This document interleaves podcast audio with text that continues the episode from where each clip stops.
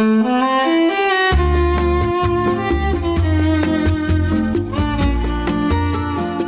Open Nesters podcast is a weekly podcast that explores new ways of living as our kids leave the nest. Now in season three, the podcast topics go deeper and wider in interviews with individuals, couples, and experts in areas ranging from relationships and families to adventure, spirituality, and sexuality.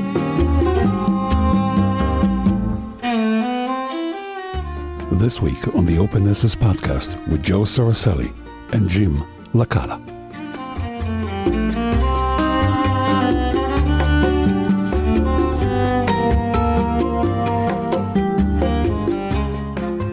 funny anecdote is that we need to network more even as we age. And one of our dear friends and trusted friends is in a networking group and referred us to Jim Licata, who is an aging issues management financial financial person, and his partner who's been doing it for many years, Joe Soricelli. These financial advisor experts will give you a real perspective of retirement at the open nesting stage. Just a quick note from the audio booth here at the Open Nesters. There is a flaw with one of our guests' audio feed. We're aware of that. We could not do much about it, but we're sure you'll enjoy it all the same here on the Open Nesters podcast. Jim and Joe, can you tell us a little bit about yourself? Okay, uh, Joe Soricelli been created aging issues management that talks about baby boomers, and uh, lived in lived in Westchester County for my entire life three adult children, one of which recently came back to me for about two years and is moving out in May. Okay, is that is that a Yahoo? Like, because we have very mixed feelings about this whole issue. So we will get back to asking you after we hear from. Go ahead, Jim. What about you? Well, my kids are grown and they're out of the house. They're off the payroll. Now the biggest gift, the biggest gift I gave them was independence, and they ran with it in spades. My daughter's been over in China for the last seven years, making a great life for herself. And my other daughter just moved to Seattle, Washington. No, she's going to go in as a caterpillar and come out as a butterfly. I don't know. well, we we are in that state. I feel like we are not in any kind of a midlife crisis. I, I hear Chip Conley, who's the Modern Elder Academy, talk about it as a as a catharsis. It's like this is this is not its time for us to be I don't even like the word retiring. So we will talk about that. And also um, the idea that that we we how we can live more abundant lives, which I know we'll, we'll get to with the finances, how we feel, how we feel about when our kids leave the nest. Well, and we call it an open nest because of what you just said. They were welcomed back.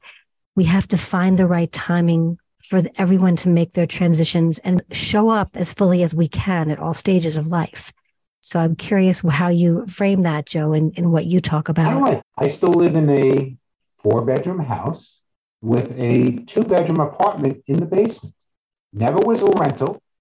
It was always there for the kids as they grew up. And guess what? Uh, four years ago, pre COVID, my son wanted to buy a house, was looking at a lease, and I said, Come live with me for a period of time. I didn't even ask my wife, which was a mistake at the time, but it's worked out fine. In this case, I was, you know, basically saying, here, come live with us. You can do what you have to do. And it wasn't just my son, it was my son, his wife, and her two daughters. Whoa. So we, we inherited a family. Wow. It has been a great situation, uh, you know, with the cuddles and so forth. But one thing that my daughter in law did was put up boundaries from day one for the kids. They needed permission to come, theoretically, come upstairs, do what they had to do. It was, it was, it's been pretty much two separate households. I've had the best of all worlds where I can enjoy my grandchildren and we have our independence and our privacy. And you created Absolutely. what we call more of an open nest, which is the distinction we make rather than feeling like we have to empty things in order to and and that binary that it's either full or it's empty. What is it that we need to experience in life in in the how it is showing up? So thank you for clarifying. When we talk to financial advisor, usually uh, they are very uh, wise. They take care of their own very well and their advice is valuable. We have used a financial advisor throughout our lives from the beginning of our marriage. and it worked well for us.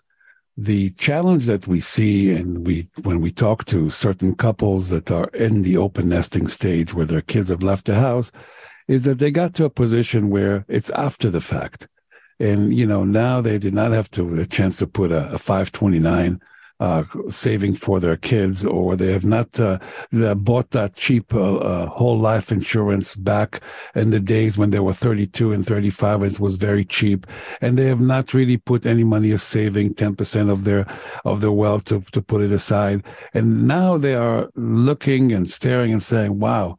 The only thing that we have to show for ourselves is a huge mortgage on our houses or sometimes maybe it's smaller. And, uh, you know, we don't really have a lot of saving. We can't really retire yet. So the question is always comes up in some of our interviews is what one can do in that stage of life in order to really maybe maybe to be a little bit more financially comfortable at that stage of life and we're talking about people from their maybe 55 years old to 65 years old when they become uh, open nesters so this is the real million dollar question that I like to pose to both of you, because we find people that are divorced, that once the kids leave the house, they get divorced, and then that's a that's a financial uh, mess on itself. Mm-hmm. There are some couples that decide to uh, stay together but live apart, and that's another financial model by themselves. And then there is the open nesters that are really staring at each other says, "Wow, honey, we can't really retire yet. So, or travel the world like we hoped, or travel. You know, we always thought that oh, we're going to have a lot of time to uh, improve Some, our golf swings and be able to travel, and we get this RV, and we're going to travel the entire world. We're going to take a cruise around the world. All of a sudden, there is none of that stuff. So, I'm posing that question to you, and it's a very long question. What can we tell people in that stage of life? Jim and I work together, needless to say, but I do have 40 some odd years of experience doing this. I try to tell people the first thing you have to do is take a complete snapshot of what you have and more importantly, what you spend.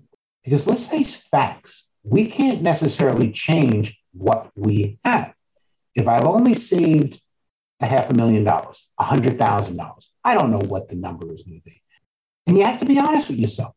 Do you have a, do you have a Dunkin' Donuts habit? Do you spend $50 a week on Dunkin' Donuts? But once you have that clear picture, you work with an advisor. Now we have something to talk about because I might have to deliver bad news. I might have to sit back and say, you know something? You got to sell. You got to relocate.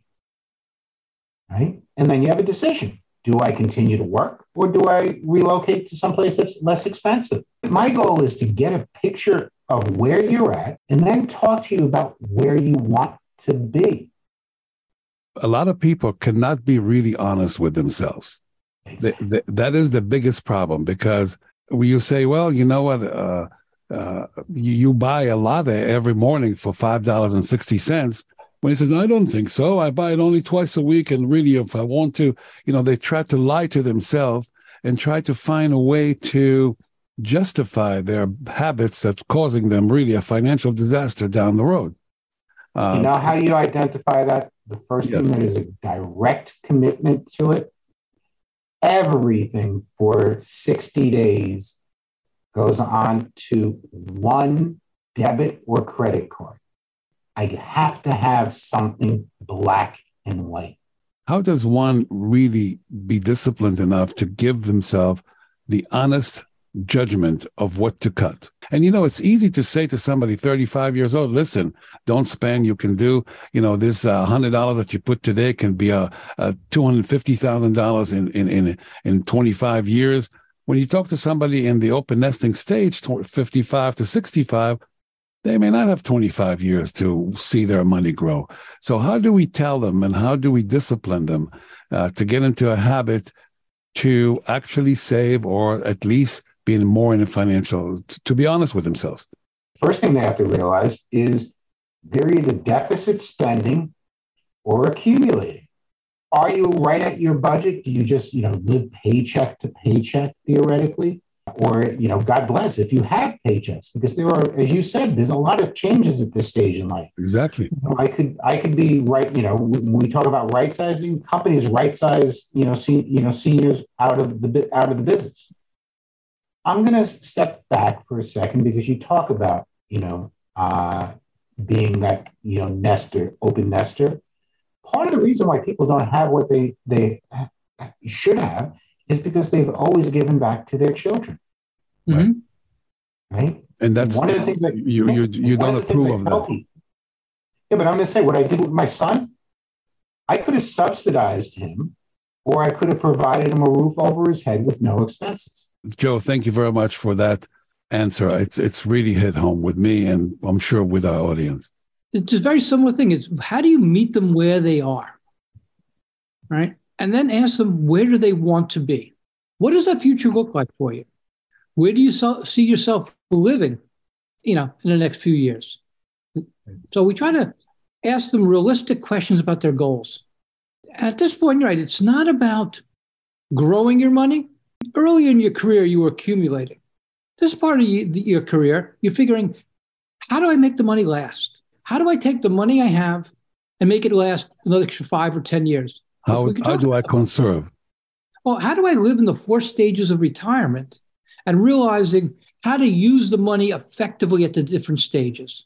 What are the four stages yeah, let's of talk retirement? about that. The first stage of retirement is called the go-go years. That's when, you know, you wait, work, make work optional. And all of a sudden the world feels like it opens up for you. It's, you know, 18 holes of golf once or twice a day. It's taking a a cruise. It's going going to China and walking the Great Wall. So a lot of activities. So you usually have most of your health at that age, and you want to really again get feel fulfillment at this point. Like the children are gone. You know, you can get someone to watch the dog. And if the best pet is a goldfish, you know, yeah, it's very, it's very easy to take care of. You move, you're moving around in the world. But then after a while, and again, it's not an age specifically, that happens. But after a while of traveling and playing golf, or my specialty, let's see, sailing, you, you get to China and you realize, wow, that those steps in that wall look a little steeper. Gee, I need a little help um, getting the boat ready. So you just go a little slower. So you go from go go to slow go years. And in that period, you're going to make some of the more important decisions in your life about where you're going to live. I break it out into stages, not ages. And this is what Jim said. Part of the reason is if you did everything you were supposed to do for the first, let's use 60 years of your life, you saved money, you had the greatest financial advisor, he, you were disciplined, everything else. Guess what? You have this big pot of money and you're going to turn your, your retirement is going to be what you expect. Now, unfortunately, as we all know, that's not always the case. The go go years, you start planning with when you're 30, 40, 50, right? If you hit those, you know, the, that retirement period of time and you haven't necessarily prepared as well as you can, those years may have to be pushed back a little bit because you may need more time to accumulate. Now, Jim was talking about the slow go years, and they sort of like overlap because once you hit that retirement age, you might want to stay where you're at, live in the house that you're living in, or it may not be a safe place to be, or you may need to sell it so that you can put together a pot of money to live off of. One thing that we talk about in the stages of retirement, and I break it out into the four stages, as you begin, you say, hey, this period of time of the, the go go years of when you want to do things and do them right and enjoy your life, then you want to talk about, you know, the slow go years where I'm starting to win. And that could be 75, 80, who the hell knows, right? Everybody's different. But you have to start to accumulate, you have to start to realize maybe I have to change my housing environment. But it has to be a safe environment it has to be affordable environment. And then the part that everybody wants to deny, but is a fact of life, there is going to come a time where you need somebody to help you. It could be a spouse initially, it may be a child, it may be a caretaker. That's the third stage. Well, you're not going many places because you need help. No go, right? You're not going out as much. You're not So what do you what do you title that uh, stage of life? Oh, no go. And that's when you start to need somebody to take care of you. You need assistance. And when you talk about needing assistance, you have to plan for it because a lot of the things that we do throughout our lives, right, are going to yield when that period of time. Do you exercise? Do you not exercise? That could postpone it. The other part of it is, unfortunately, it's expensive. I don't know exactly where uh, you guys are, but I can tell you one of the newest and nicest facilities, assisted living facilities, the best room in the house costs $24,000 a month. A month. A month. The average cost is about 7500 I'll interject here for one minute because I do weekly classes for an assisted living facility in Connecticut where we are. And the, some of them are centenarians. And there are some Section 8 uh, places that can accommodate that. For any type of Medicaid beds, you know, they call them Title 19, I think, in Connecticut. But mm-hmm. there's usually long waiting lists to get into facilities to get those beds. Yeah, yeah, right. it's true. We help with planning on with that. No, no good planning, not good planning. Yeah, and and assistance, long term, long term care, short term care. You know, uh, th- these are things that you got to plan in advance, and when you can qualify for them as well, because you know sometimes you get to an age where you know, oh, you had a stroke before, you know, you're not qualified anymore for long term care, and so on and so forth. So you need to be able to be qualified for it, and you need to plan for it in the early years, of course. What's the fourth stage? Well, unfortunately, after you go no go, it's gone. Now we're talking about survivor planning. I have to plan to provide for my survivors. If I predecease my wife, now she can make a plan for her children. And I said, don't bank on it. We already gave them, we already educated them. They're independent, so forth and so on. We may have gifted them during our to them during our lifetimes. I said, I'm making sure that you have the best quality of life mm-hmm. after I'm gone. And we're going to plan to have the best quality of life while we're both together. There's a lot of things that you have to do while you're together to adequately plan for a survivor. I mean, we all know about trusts, we all know about everything else, right? And then on the Medicaid side, which we're talking about, uh, I will always laugh. I had a client that decided that they were going to move from New York, and this is down downstate Connecticut, basically from Rye Brook to Greenwich, because the taxes were so much cheaper in Greenwich. The only problem was all the Medicaid planning that I did for them in New York, based upon New York guidelines, doesn't work in Connecticut. Mm-hmm. Wow. Connecticut is much stricter when it comes to Medicaid or Title 19, right? Uh, applications and eligibility. New York, it's there's a lot of things I can do that you know. Uh, Joe, can you give another example of survivor planning around Social Security? That's a little more you know common. Right. A lot of us have to. How do you plan for your you know your survivor around Social Security. I, I, was just I was just about to ask something similar to that. So go ahead, Joe. You realize that the survivor receives the higher of the two Social Securities. That's the first thing that people have to understand. Because rule of thumb takes about 14 years to recover that money you didn't receive. But when you talk about it when with a couple that are thinking about each the survivors, all of a sudden you have to sit back and say maybe one spouse will take Social Security at a normal retirement age. The other spouse might defer so that they'll get the maximum Social Security. And then upon that death or the first death, at least the household will get, you know, at the current time, $4,200 a month versus, you know, 37 or $2,100 a month. I don't know about you, but that extra money could come in handy. Sure. And especially, especially if one of the spouses continue to work until age 70, because that's the magic number right now. I won't tell you what the number will be when I hit 70. It could go to 72. There will there may be changes. But right now, the magic number is, you know, if you can defer defer your, defer your Social Security until 70 to max out the benefit. So 120%. the highest wage earner should defer the longest as far as survivor planning. Because the survivor will step up to the higher amount. I see. So you recommend that someone uh, defer? I mean, I always thought that you know you're better off trying to cash it in whenever you can start, whenever you can continue Okay. to Do you plan on dying 14 years from now? No, Okay. Now we turn around and say if there's a 3% increase, would you rather have a 3% increase on $4,000 a month or $3,000 a month? four thousand. Right? If you only, if you are going to say, I'm going to live until, until I'm 90, right now you retire, you retire at 65. All right. Basically, you're saying I'm only going to live until I'm 80. They, and I'm giving rough numbers, not exact, Right, but I'm basically saying 80 because every year you live after 80, you're losing money. Do you think you might work past age 65 for a period of time? Perhaps. Right. Yes. So therefore, are you going to absolutely need that Social Security to live on? No.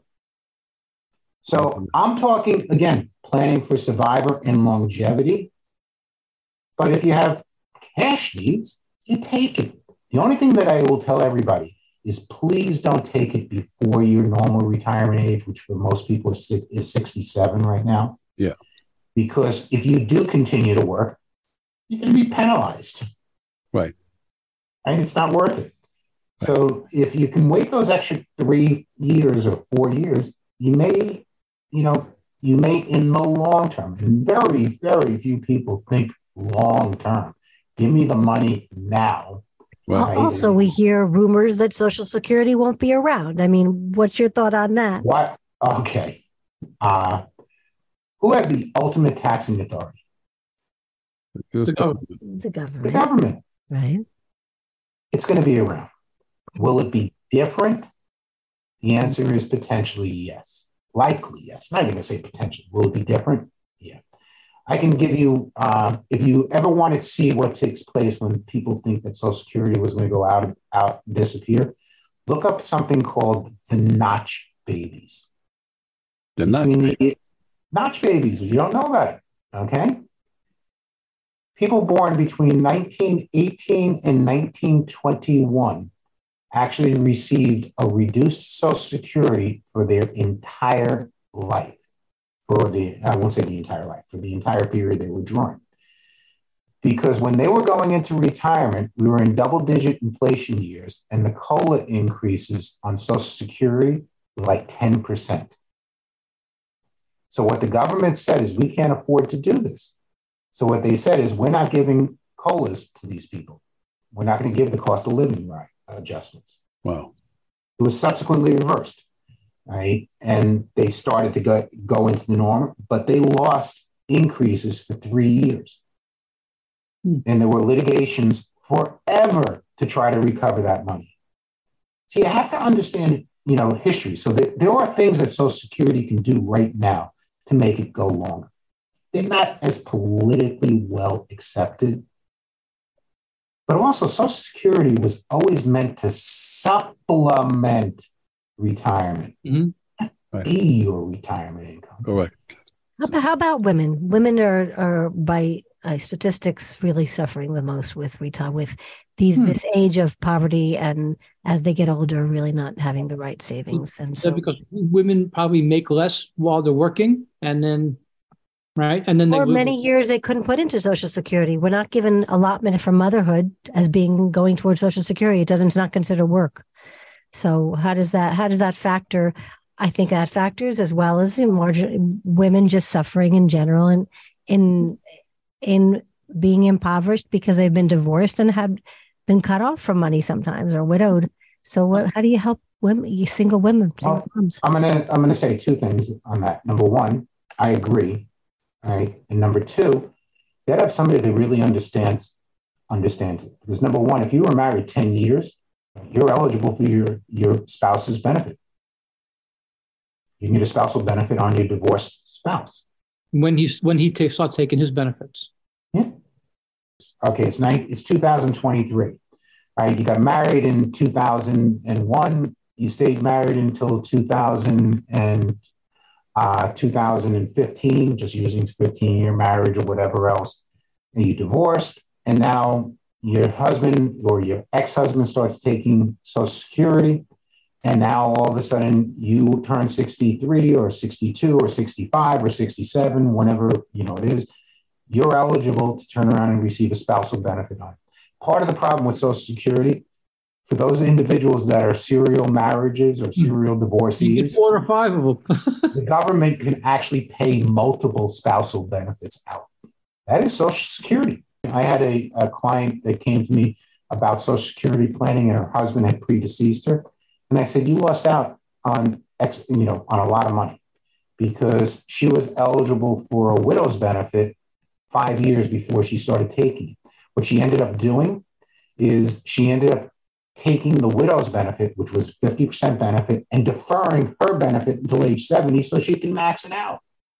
Wow. So, so it seemed to me that couples that arrive in that open nesting stage, really the first thing that they need to do, if they haven't done it so far, is really consult with a professional financial advisor. I mean, and, I'm and- gonna I'm gonna separate something. yes, Too often, financial advisors become investment advisors. hmm They lose Right. perspective. They are fiduciaries and they're managing your money. You've given them some discretion and so forth, but they may not be looking at the whole picture, That's not how they get paid. That's the problem. right? Wow. They may need to have somebody. Now, usually they have resources. You go to Morgan Stanley, they have they have resources, but they're not making money on, you know, giving social security advice. right. No, they do not. So you look at the overall picture, advise the couple the way you see it. How do you get paid for that? I mean, if not through investment, Oh, I'm fee based. I am a fiduciary. Yeah. Right. I, I will, you know, talk to them about a fee and we'll talk about a, a, a one-time planning fee, a ongoing planning fee. Right. It can vary. I can be the investment advisor. Right. That's reduce their fee? Does yeah, that reduce? offset- yeah, it's it's a percentage. You know, it's round figures. Most cases, it's one percent of the assets. But you know, if you only have hundred thousand dollars, I can't spend ten hours without you know, uh, you know, putting something together.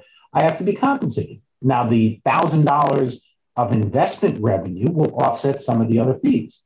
Sure. And if there's a lot of investment revenue, then the financial plan is part of the fees. Got it. But you have you just have to understand there is a new there was a law that was enacted two years ago. Every advisor should be providing a person what they call a CRS form, a customer relationship form. It's the first thing that's supposed to get delivered to a person, a CRS form. And what that does is it explains the way you and I can do business. Am I your advisor? Am I your broker? And then it explains how I get paid. There's so many things out there to protect. Uh, there's there, you know, uh, to protect individuals. And it is really designed for that, I'm going to say that person 55, 65, 75 plus. It's scary sometimes the things that I see. The first reason for this new law to come out was what they call the best interest provisions if you are an advisor to a couple, to an individual, you always have to do everything and anything in their best interest. And one of the first ways to do that is make sure they understand the relationship. Exactly. So, I mean, there's so many different type of scenarios: the divorce, the the the, the living apart but staying together, the couples that have not saved enough. There's various scenarios that people can use a professional financial advisor. And I just want to ask you, kind of in summary, what single advice you can give a couple that is arrived at that age and they are just looking around and all of a sudden realizing they don't have enough to be on the go-go years. First thing is don't panic. Don't kick yourself. Right? This is just life. Things happen. You have to go forward. You have to figure out what the future is going to hold. On the other side, you could sit back and say, okay, here is my situation. How do I make the best of it? hmm So if my situation is I have X number of dollars, I have X number of expenses, Maybe it's a situation where I have to relocate. The other thing is there's so many new options out there. As you just said, this Section 8 housing, this subsidies. What, what can I get from the government, if, if anything? And then there's really outside the box situations. You have a best friend, he has a house, you have a house. You really have a best friend that you see all the time, you have dinner with, and all the other stuff, and share the expenses. Shared housing is really coming into play right now. Actually, if you know of anyone to refer us to, I have I have interviewed we have interviewed somebody who's doing those elder shared homes in Yeah. in Europe, but not in America. If you had know of somebody, Oh no, the European I'd model. like to interview them. We're adopting the European models more and more. You know, you could have sickness, you could have all sorts of reasons for not having the money. I had I, I have a client that was the victim of a scam, right? Lost a you know lost a considerable amount of money over a scam, and it was a single it was a 60 year old single woman that you know got scammed, right? You know, videos, all the other stuff, lost a lot of lot of money, right? And subsequently, you know, there were ramifications of that, where an elder mother turned around and wanted to help her out, and then another sibling turned around and accused her of this and that. It just got so ugly, right? That somebody got arrested. Now, I don't think any charges or any, you know, that, but it gets ugly. Family dynamics get really scary, and it- you can nod your head on that. all those family dynamic stays.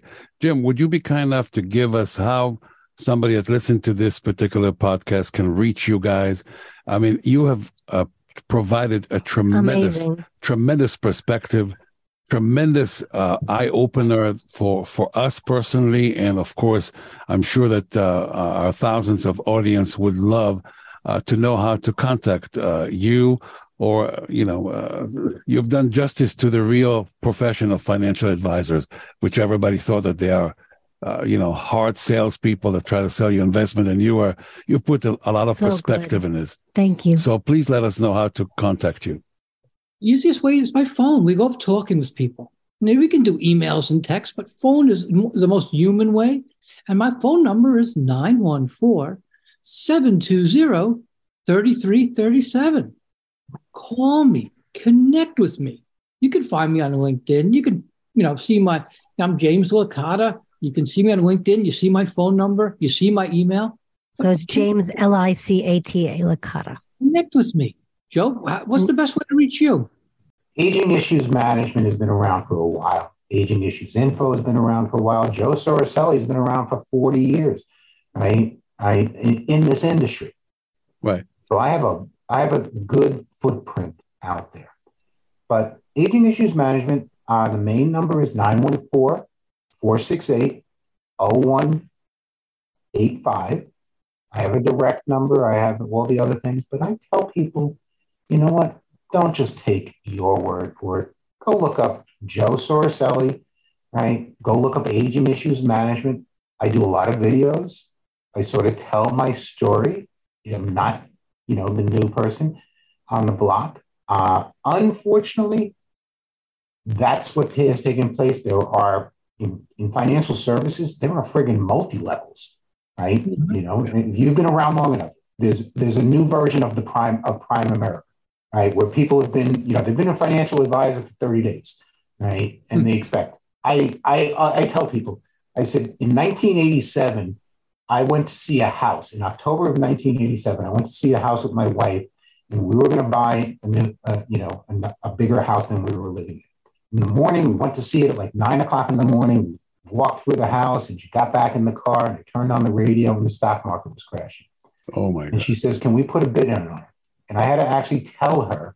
I said, "I don't know if I still have the down payment because I was in equities." Right. Right. So what I'm telling you is experience has its place, but experience can also have its place with you know being too aggressive. I don't. I think you've already realized. I'm at the stage in my life and in my career that I want to help. I don't need to make the sale. I'll Correct. give you direction. Thank you dearly. And You're more than welcome. It's my to pleasure. I appreciate Thank you you. having us. Thank you.